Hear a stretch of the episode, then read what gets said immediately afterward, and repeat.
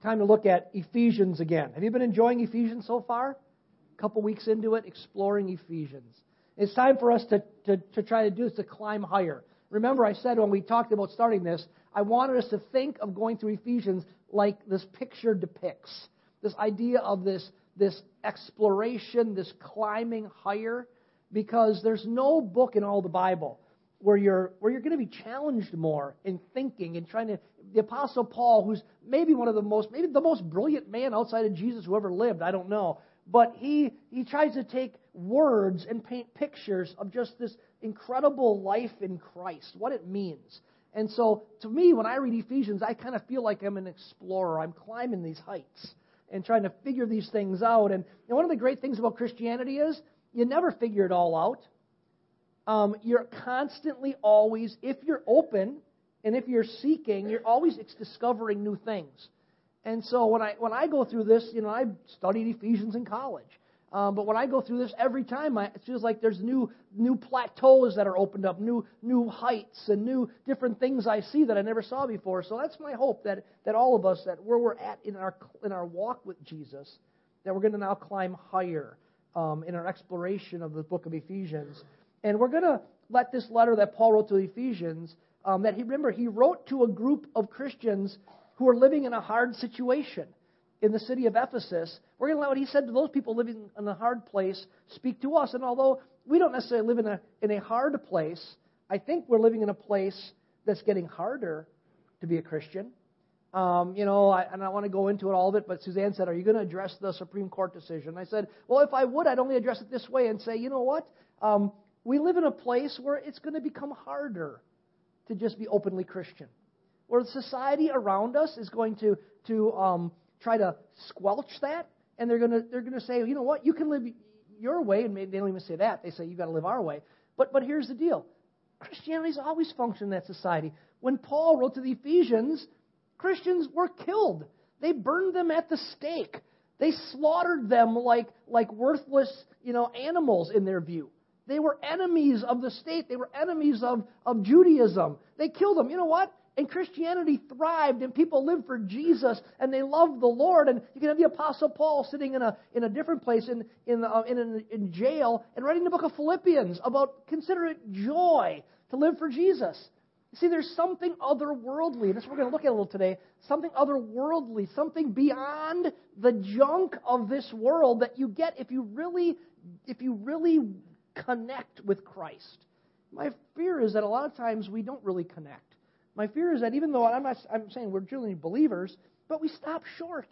We don't really climb the heights. We don't we, we don't put the stuff of the world aside. We we believe lies that that's all there is, and then we just do a Sunday duty and maybe do a devotion or one minute Bible, and we miss climbing the heights that God has for us. So then the things in the world, like the Supreme Court decisions, throw you for a loop, and you go, "Oh my goodness!" I looked at Facebook. I had come back. My goodness, I had so many emails when I came back, and so many Facebook things, and everybody blowing up about the Supreme Court. Now I understand. I think it's terrible. I think it's wrong. I think it's it's it's unfortunate. But so I know Jesus is on the throne. We don't have to worry. The worst they can do to you is kill you, and you go to heaven. We're not of this world. Christians, you've got to rise above. And that's what Ephesians is It's about rising above the clamor of this world that we know is full of junk. It's a cesspool. It's marked by sin. It's, it's ravaged by sin. And, and that's why God one day is going to create a new heaven and a new earth. And He's going to resurrect your body if you're in Christ. And you're going to live eternally above all this stuff. That's, that, that's not, that junk's not going to exist anymore. And so, as Christians, and one, I think it's perfect that we're in Ephesians. Because at a time when people get a little crazy, like, oh my goodness, we're losing. No, you're not losing anything. You're just recognizing truth. The truth that the world around you doesn't serve Jesus and know Him, but that we can walk with Him and we can experience Him. And you can get, matter of fact, losing the junk of society can help propel you to the heights that God has for you. So here we have Paul writing to people in Ephesus where it was really, really hard, where they wanted, they wanted nothing to do with the things of God. Matter of fact, the silversmith um, in, in Ephesus was so angry because Paul was bringing people to Christ that they weren't buying silver that he went on an all out assault against Paul and tried to have him imprisoned and killed. And so that's the kind of situation those Christians lived in, and they lived this incredible, overcoming, joy filled life. And so we can look at what Paul wrote to these Christians who were in a hard situation. And we can try to say, God, how can I also live a Christian, a victorious Christian lives in my circumstance? That may be getting more difficult. Maybe it's very difficult because you're in a marriage situation where a spouse doesn't want you to serve God, or you're in a situation where in your employment it's really tough, you know, to be a Christian, whatever. But Paul's writing to people who live in a tough situation. He said, you know what? You can be victorious. So today, what we're going to do as we climb is we're going to we're going to move up past Paul's greeting in verse one that we looked at one the first week, and we'll move past his hope for all Christians that he talked about in verse two. We're going to move into a section where Paul uses, at least in my opinion, every descriptive term and image that he seemingly can create in his mind and muster to try to express the blessings that Christians receive from God when they become born again and they're in Christ. You see, in this next section, we're going to start verses 3 through 14. Um, in the original language, original Greek, they're really one long sentence. You talk about an English teacher having a problem with your essay. Paul writes from verse 3 to verse 14, there's not one period in the whole thing. It's one sentence in the original Greek. And Paul writes this whole one long sentence where what he's trying to do basically is he's just going on and on and on. He's writing like he's kind of out of control, writing, trying to overwhelm the reader almost with the wonder of being in Christ. He wants us to understand that being a Christian is an amazing and an all encompassing thing. That it is something that should grip us and change us and bless us and free us. Free us from all the stuff of the world, free us from sin. It's not, he's trying to say, listen, friends, it's not just some religious experience. They had lots of that in, in Ephesus that had nothing to do with Christ. He says, this is something better. It's not just some religion, it's a dynamic relationship with the living God, and his life should fill our lives, and it should change everything from our old lives and make it brand new. And so now Paul says, I want to explain this. So he just kind of goes on this huge, long run on sentence to explain it. And he starts this long sentence, his discourse, out with a general statement um, about God's blessing to Christians. He kind of says, he says, God blesses you. It's in verse 3. And then he goes on in verses 4 through 14 to give specific examples of how God blesses you. So, verse 3 of this long sentence, he goes, God's blessings are like this. And then he's going to give examples of it from verses 4 through 14. So for today, what I want us to do is I want to start by looking at that general statement in verse 3, and then in the coming weeks, look at the specific blessings that Paul lists. Now, I really tried, I got to tell you. I tried to be able to cover more than one verse this week. I honestly did. I've said that three weeks in a row. I did everything. Matter of fact, I outlined it. I said, here's how I can do it. Because people are going to be like, Pastor Mark, we're never going to get out of the first paragraph. You know? And I did everything I could, and I couldn't. I, was, I couldn't get past one verse um, in this letter. And so I really tried, so forgive me in advance, but you'll, I think you'll, you'll be blessed as we spend, we just park here in Ephesians chapter 1, verse 3. So let's just read that. Ephesians 1 3. Remember, it's a general statement about blessings, and then in the whole rest of the sentence, look, go down your scripture all the way to verse 14. See where verse 15 probably in yours, like my Bible, my New American Standard, my 15 is bold. It's saying it's a new paragraph. Did you know that? Okay, so it's saying it's a new paragraph. But in the original, so verse 3 is bold, and verse 15 is bold and that's saying that okay, that's that's that's one paragraph, but it's actually one sentence uh, in the original. And then in verse three is this general statement about um, the blessings of God. So verse three for today: Blessed be the God and Father of our Lord Jesus Christ, who has blessed us with every spiritual blessing in the heavenly places in Christ. I'm going to stop right there. Verse 3. Paul, what's he doing? He blesses, he says, or thanks or praises God for his blessings. He's saying, I'm blessing you, God, or I'm thanking you, God, for the blessings that you've imparted to people who are your followers. Here, um, he makes some very interesting and important comments about the blessings of God towards his people. And he says that God's blessings are, basically says two things. God's blessings are spiritual blessings in, second thing, in the heavenly places. And let's think about what Paul's saying here because I think this, this as an ability, this understanding of this. Matter of fact, Dick and I talked about this before church, and I said, Dick, what we're talking about is what I'm going to speak about today. And there's a big difference between what the world thinks as blessings and what God offers as blessings. His blessings, He's got something much better for you. He doesn't want you to stop at what the world offers, He wants you to experience what He offers. So He says, the blessings from God are spiritual blessings in the heavenly places. So let's think about what Paul is saying here first. First, he is saying that God has blessing has blessed us with every spiritual blessing. Now I think that as people, normal everyday people who work jobs and get paychecks and do things, that we think about blessings a lot. Matter of fact, in the Christian world, I hear people often refer to their blessings. And they say things like this I'm so blessed because I was able to buy a new car. Oh, God bless me, I bought that new car.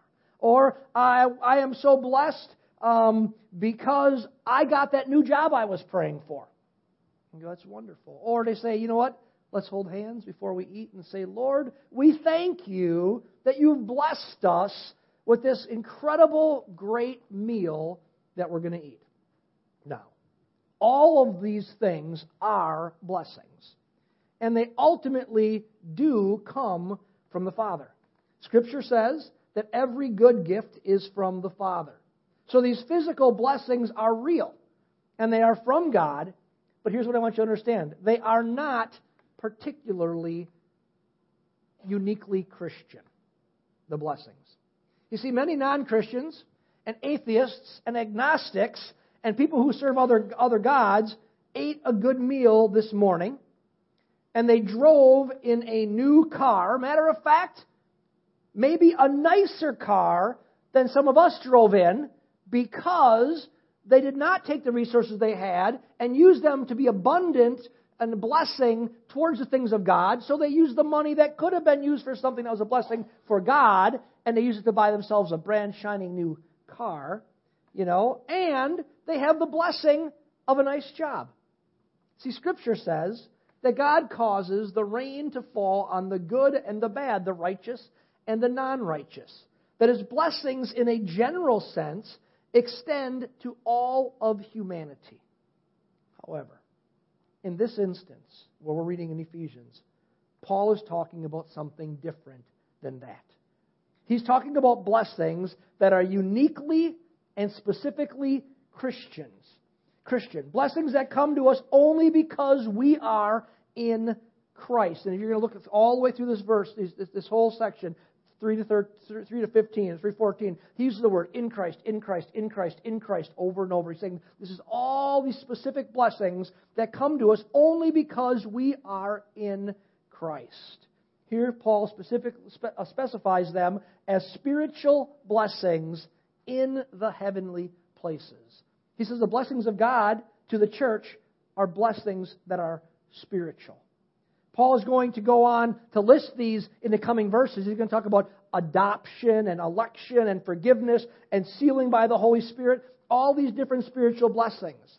And I think this is so important to remind ourselves of in our very materialistically focused world. Because, church, it is so easy to sell our Christian life short and to settle for blessings that are available to all people in the world.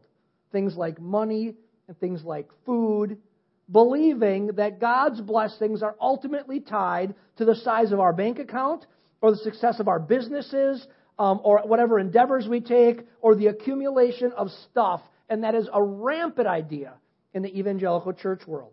These things are necessary and they are meant for man's consumption and his enjoyment, but they fall short of having us experience the wonder and the greatness of God. Someone can enjoy these things that we talk about, these material things, even without ever even acknowledging that God is real or God is present. I sat in a lake this week and I sat in my boat and I watched loons and I watched eagles and I enjoyed it and I caught fish.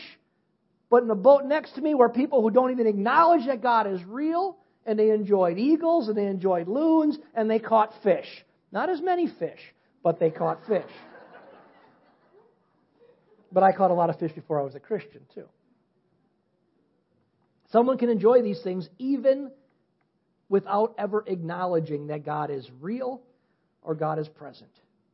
But God has spiritual blessings for his children.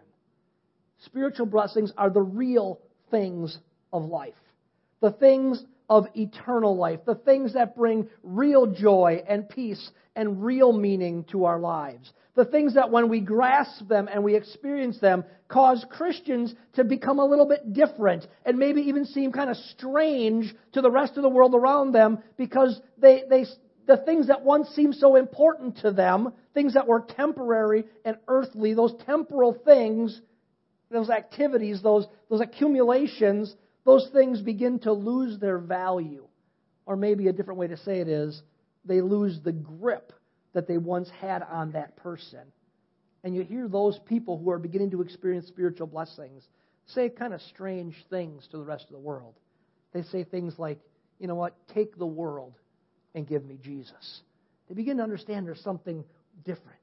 Well, Paul is making the point here that when you move past the general blessings of this world and begin to experience the spiritual blessings available in Christ, that you become a bit otherworldly. The material stuff of this world just doesn't satisfy anymore because you have tasted something better, and the generic blessings of the world just don't satisfy the way they once did, that there's something better um, for us. Now, Paul goes on to explain that these spiritual blessings are available to us, but they're available in a way that we might not usually think, or a location maybe we haven't thought of. That they're available to us, he says, in the heavenly places. all these blessings, spiritual blessings in the heavenly places. Now, Paul expands that idea a little bit, just one chapter over in the book of Ephesians, Ephesians 2, verse 6. If you look at that, he talks about the same thing, and he says this that he has raised us up with him. He's talking about us as believers and he has seated us with him in the heavenly places in Christ Jesus. See, there is a reality, a truth that we must get a hold of here. And I think we often we don't really get it. I wrestle with it. I'm trying to get better at figuring it out so I can experience it differently. You know, we know something about, about Jesus in life.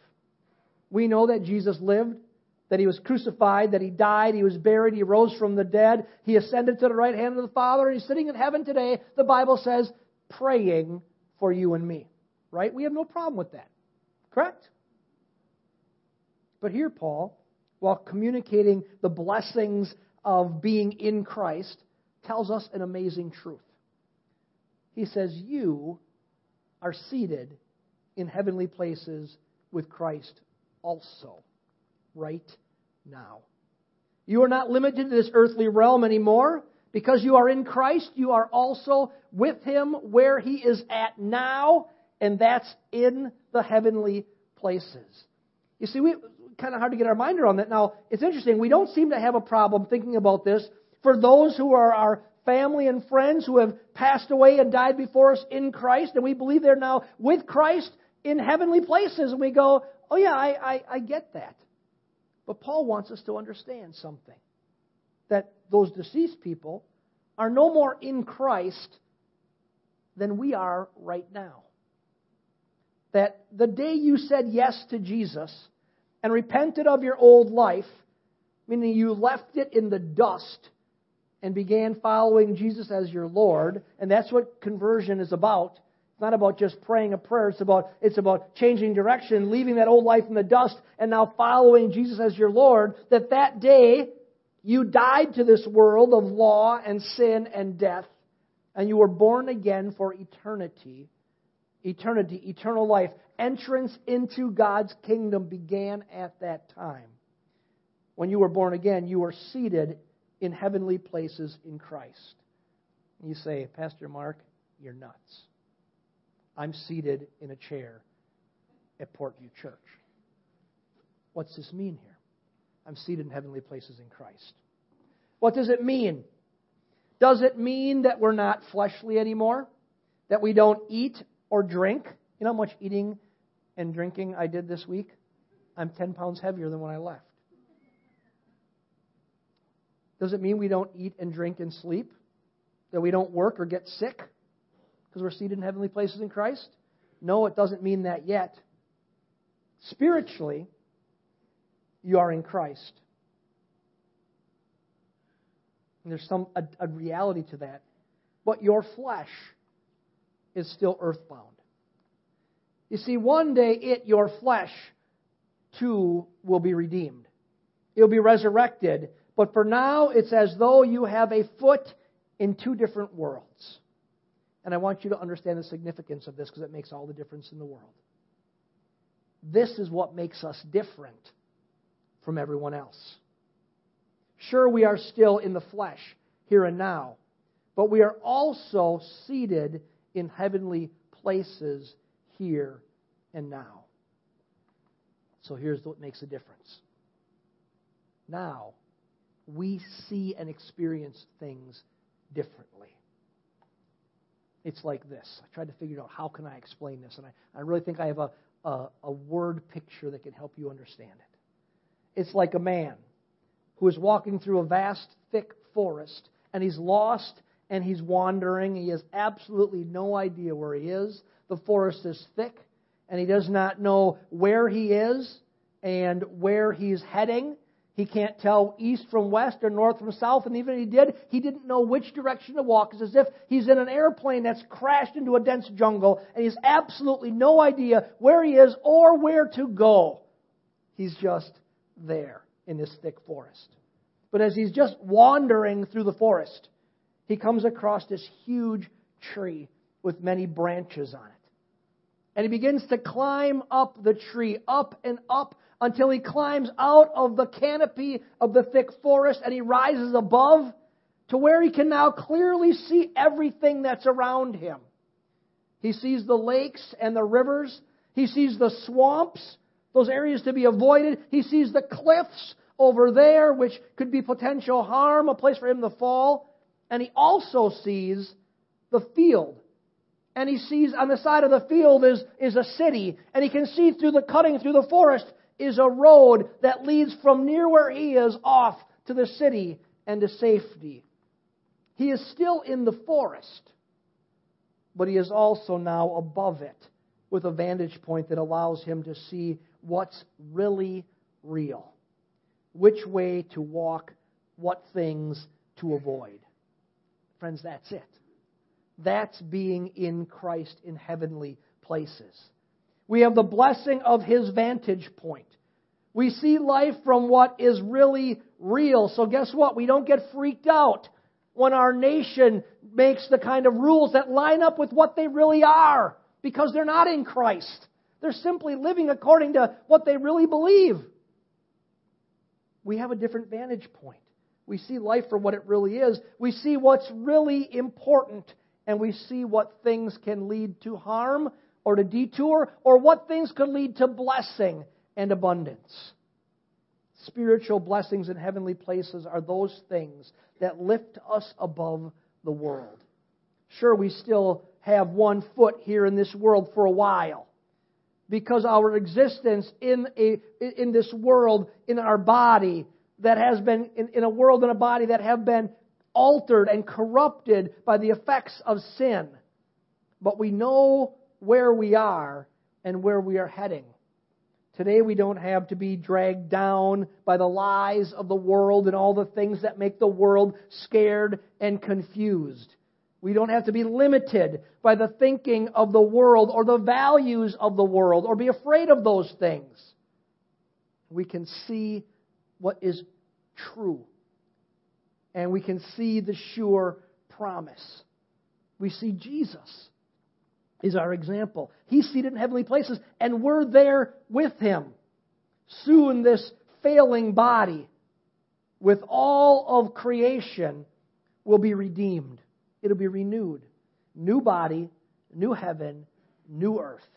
That's what we see from the vantage point of sitting with Christ in heavenly places. And, church, this makes all the difference in your day to day world. Sure, the blessing of that nice new car is nice, I would rather drive a newer car than an older car. I would, unless it's the right older car.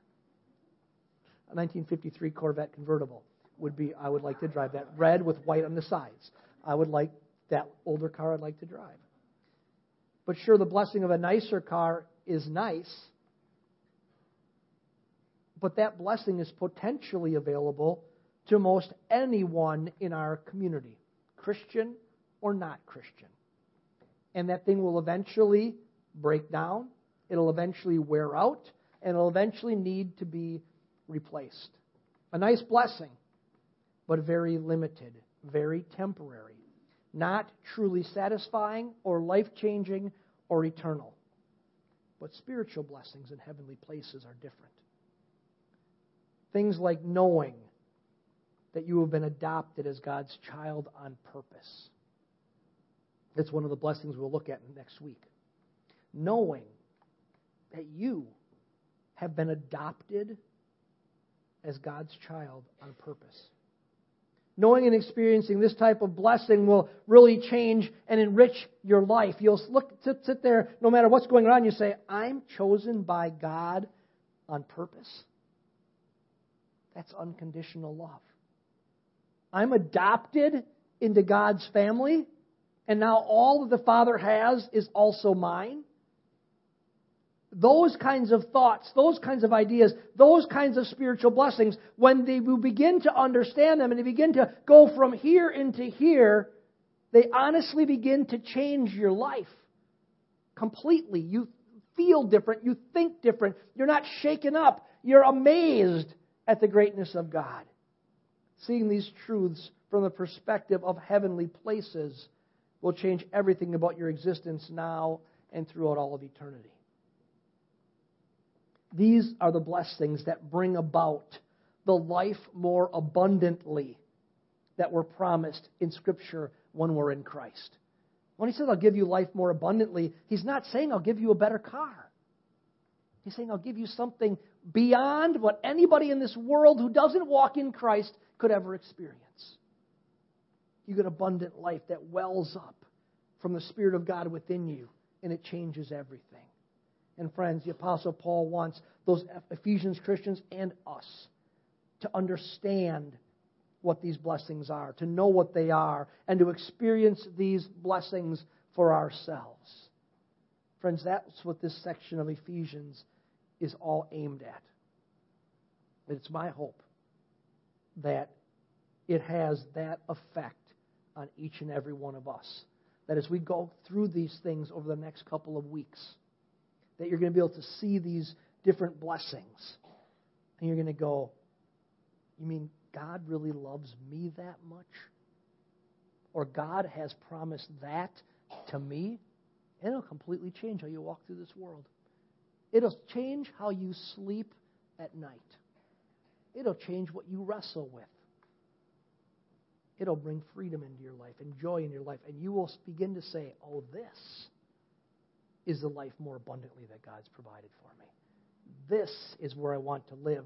And all of a sudden, what's going to start happening is the people around you are going to go, He's getting weird. He used to run around and do this with us, and he still likes to have fun. But you know what? This isn't that important anymore. Now he's just like, when I'm on vacation, I think it's interesting. I'm on vacation, I'm sitting and I'm reading my Bible and enjoying the goodness of God. And saying, yeah, there's a beautiful lake and there's eagles and I got time for that. But I just want to be with Jesus. And people go, hmm, get a little, uh, little out there right now. And you're going, no, I'm finally beginning to understand what real blessing is all about. Friends, that's what the Apostle Paul is going to be trying to explain in this gigantic run on sentence that we're going to look at over the next couple of weeks. I want to learn that. Don't you? Amen. Would you stand with me this morning?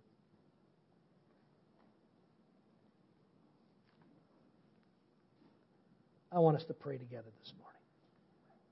I want to pray a prayer asking God to help us as we climb these heights of Ephesians to begin to have our minds opened up a spirit in Revelation, I mean, in, in Ephesians in the next little while, just a few, uh, few paragraphs away, Paul's going to talk about the fact that he wants a spirit of wisdom and revelation to be given to the church. My prayer is that God would give us a spirit of wisdom and revelation, and we'd go beyond. We'd stop. We'd stop settling, settling short. We'd stop just saying that the blessings of God are tied to what everybody else in the world could get if they just work hard enough and get the right education and live in the right place, have to be born into the right family and the right culture. Those things are fine. I'm all for it. I'm all for hard work and good stuff and, and having nice things. That's fine. None of that is satisfying. Spiritual blessings in heavenly places are what bring real life. My prayer is that we as a church would experience more and rise up experience this. So, Father, I would ask today with incredible sense of humility, knowing, God, that our minds literally have to be opened up by you, that we, we honestly need a spirit of wisdom and revelation to breathe your truth into us, to open up our eyes to help old thinking fall away, thinking that could could hinder us from moving upward. That God, you would you would literally reveal narratives that we believe that are that are inhibiting, that don't really line up with what you've taught us in your word. That God, you'd replace those with, with narratives, with teachings and stories from your word that would show us the greatness of what it really means to be in Christ. And that God, we would just be filled up with this incredible reality of your presence and your truth. And that God, in a very positive sense, what would happen is that people around us would begin to say, You're changing. Different about you. You don't seem to care as much about some of the stuff you used to but you seem so much more fulfilled, so much happier, so much more full of joy and peace and patience and kindness and goodness and gentleness and faithfulness and self control. Father, that's our prayer. That you would help us begin to understand, to see and understand, and experience spiritual blessings in the heavenly places that come to us because we're in Christ. Transform us and change us in a way that only you can. Father, I would ask that for every one of us, God, if, if any person would say, you know what, I've been kind of just playing this Christian game, religious game. I've not really come to know Jesus. But right now, God, begin to open up their understanding because your word says no one comes to the Son unless the Father draws him, and you do that by your Spirit. You begin to literally open up their mind and their heart to this one incredible truth that you love them just the way they are. They don't need to change. They don't need to get better. You love us just the way we are. And you want us simply to respond to your call. That you're calling each and every one of us into your kingdom, to be part of your family, to have the old junk washed away, and you want to make us brand new on the inside. You want to breathe life by your Spirit into us. And that, Father, any person here who's not experienced that, that right now, they would just begin in their heart to say, Jesus, I, I need you. I want to turn away from the old life. I want to begin to walk. God, for anyone that would do that, breathe your Spirit help them experience new life in Christ. Lord, we thank you for your goodness. Pray, God, that you would help us this very week to begin to understand these spiritual blessings in places. May God, we be enriched because of it. Thank you, God, for your church family. And the blessings of your Spirit now rest upon each and every one of us. In Jesus' name.